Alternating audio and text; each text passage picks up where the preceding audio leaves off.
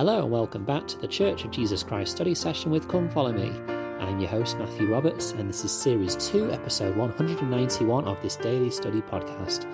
Thank you for joining us as we are continuing with, continuing with our Come Follow Me study for this week in July the 6th to July the 12th, covering Alma 30 to 31, the virtue of the Word of God.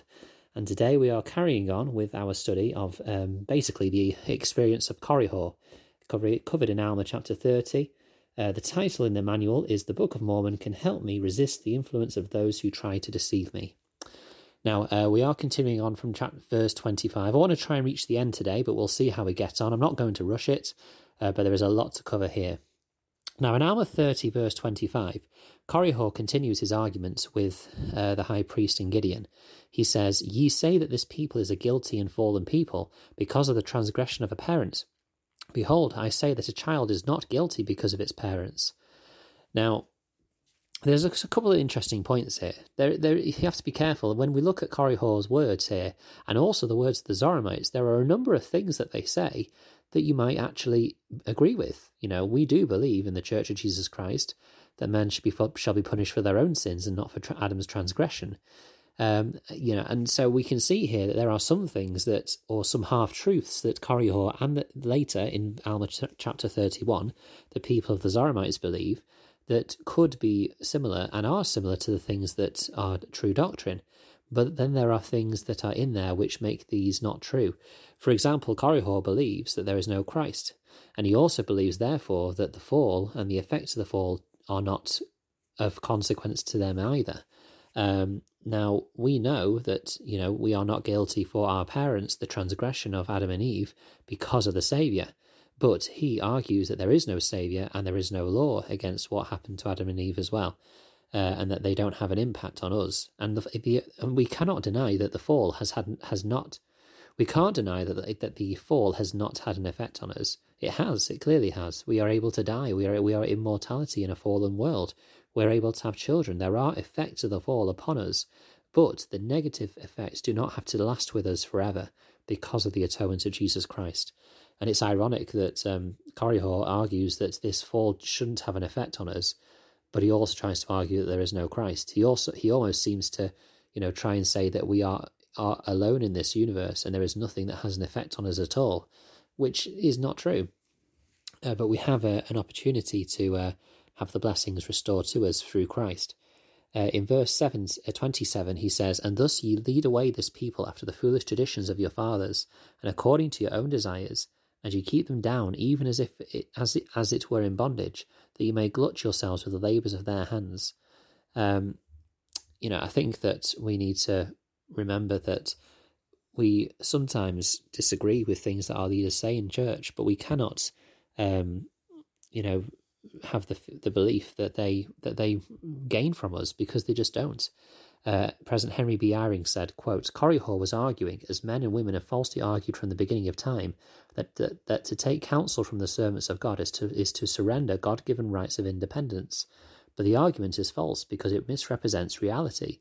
When we reject the counsel which comes from God, we do not choose to be independent of outside influence, we choose another influence. Close quote. This is very insightful from President Eyring. He's saying that just because we listen to and obey the prophet doesn't mean that if we choose not to obey the prophet, we are free. We are just choosing another influence. We're choosing another direction to follow. And that is obviously the, the, the, the following of Satan. Now, obviously, those that do not believe in a God will necessarily state that, well, there is no God and there is no Satan, therefore you are free because you're not keeping those commandments by men, given by these prophets who are men who aren't inspired of God. Uh, and so obviously this will not, you know, argue with people that don't believe in, in, in any God that you, that they are made more free. But we understand this because of the um, the world that we live in and the premortal existence which you came from.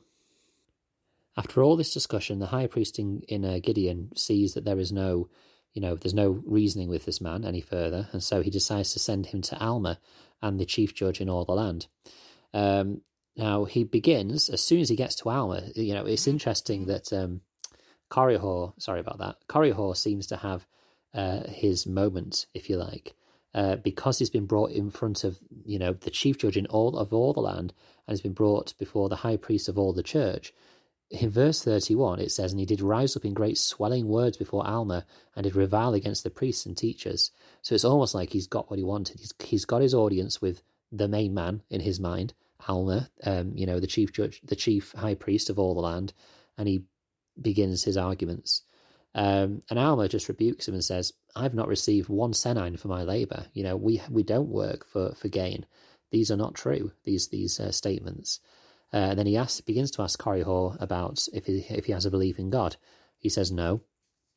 And Alma says, well, what evidence do you have? He uses the same argument that Korihor has about, you know, receiving evidence that there is a God. In verse 40, he says, Alma says, And now what evidence have ye that there is no God, or that Christ cometh not? I say unto you that ye have none, save it be your word only. Is this argument that really the, yes, the existence of God cannot be argued against.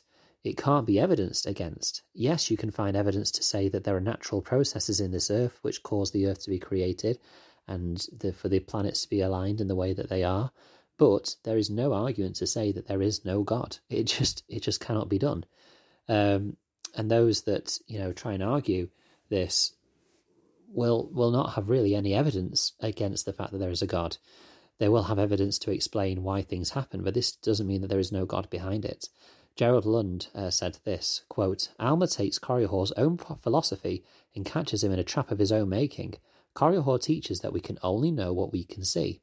But when questioned, Korihor categorically denies he believes there is a God.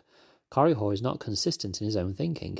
If we truly can know only those things which are which we have empirical evidence for, then we cannot teach that there is no God unless we have evidence for that belief, and Korihor has no evidence. Close quote. Um, I think would be well worth it'd be well worth for, for believers of God and Christ to to understand that and remember that, because people cannot argue against your beliefs. People cannot argue because they don't have evidence against it, particularly in the evidence of there being a God. Um, it just cannot be done. So Korihor then tries to bring this back to his own to his own arena and say, "Well, I I like evidence, and you've pointed that out. So give me a sign that there is a God, and then I will believe." Um, which is obviously, you know, kind of how does these discussions kind of go.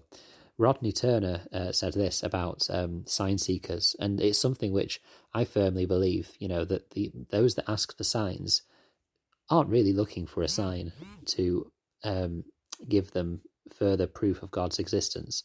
Rodney Turner said, quote, The sign seekers, the God tempters, presume to put the Almighty on trial by challenging him to prove his own ex- existence. In their pride, the Korihors of this world set up the preconditions under which they may condescend to believe. But it is all a sham. Their insistence on signs is not meant to foster faith, but to justify doubt, and the seed of faith will never grow in the soil of doubt. When, where there is a will to doubt, a heavenly sign or evidence will be ignored, rejected, or rationalized away. And that is so true. The number of times that, you know, when I've taught people or, or shared examples with people, even less active members of the church, even, you know, they say, well, you know, I want some proof, I need some proof.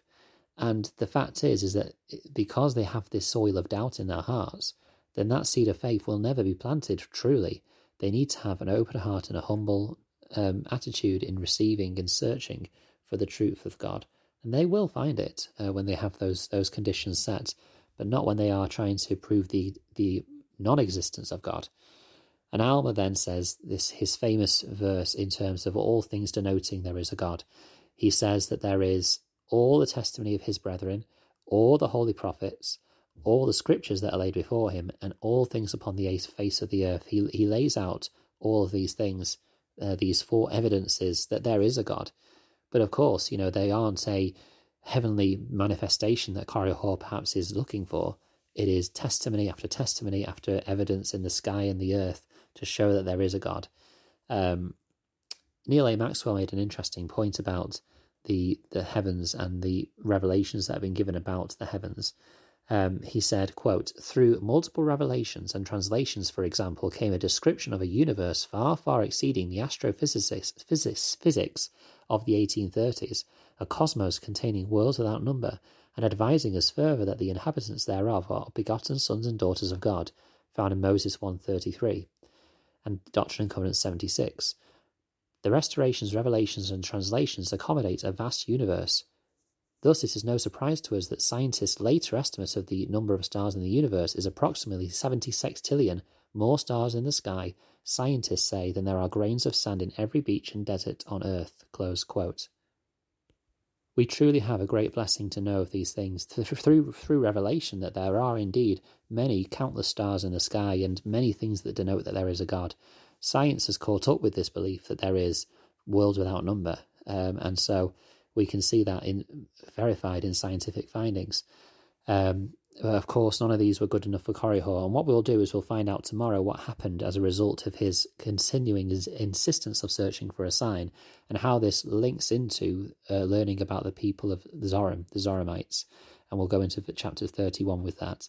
Thank you very much for listening today. I hope you've learned something from this study that you found interesting or that has helped in your own personal study of this section. Uh, please do share your, your feedback, your comments, your thoughts uh, by our email, ldsstudysession at gmail.com. Or indeed, if you're willing to join in a future podcast episode, then you can email there as well. And there is obviously the Facebook group you can join, Church of Jesus Christ Study Session with Come Follow Me, where you can share your own thoughts and studies on there as well. I'd love to hear from more people on there. Uh, and I try and share something each day, so you can keep an eye out for that. Thank you for listening, and until we meet again.